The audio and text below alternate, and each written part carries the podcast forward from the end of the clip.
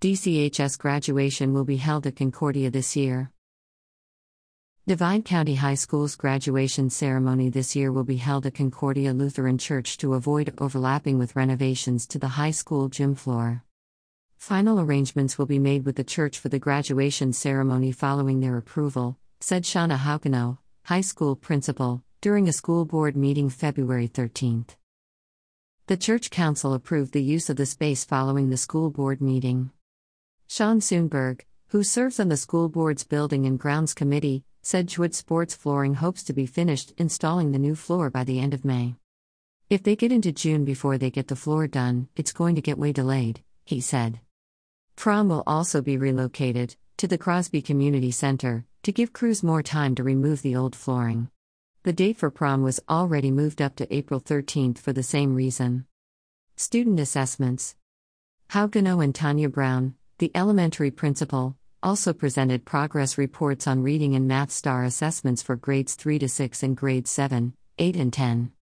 Brown said the elementary school aims to have 65% of students in grades 3 to 5 and 68% of 6th graders testing a proficient or advanced for English language arts by the end of the year. Most classes are on track for that goal so far this year, with testing dips in the first quarter. The fourth grade experienced higher numbers in the first quarter, however, and is now just below the benchmark for quarter two. For math, end of year goals are 70% for third grade, 65% for fourth grade, 45% for fifth grade, and 50% for sixth grade.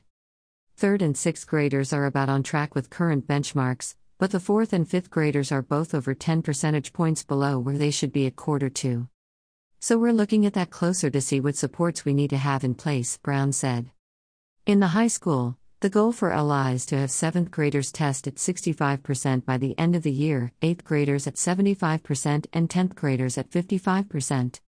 7th and 8th graders are about even with their benchmark for quarter 2, and 10th graders are about 6 percentage points below. Goals for math scores at the end of the year are 60% for 7th grade, 75% for 8th grade, and 60% for 10th grade. 7th and 10th graders are on track with quarter 2 goals, while the 8th grade started well above the benchmark for quarter 1 and fell just below it for quarter 2. Haukano said that while scores fell somewhat from the first to second quarter for most classes, she attributed it to illness throughout the school during testing time. This would have been where we had nobody in school because they were all sick, she said.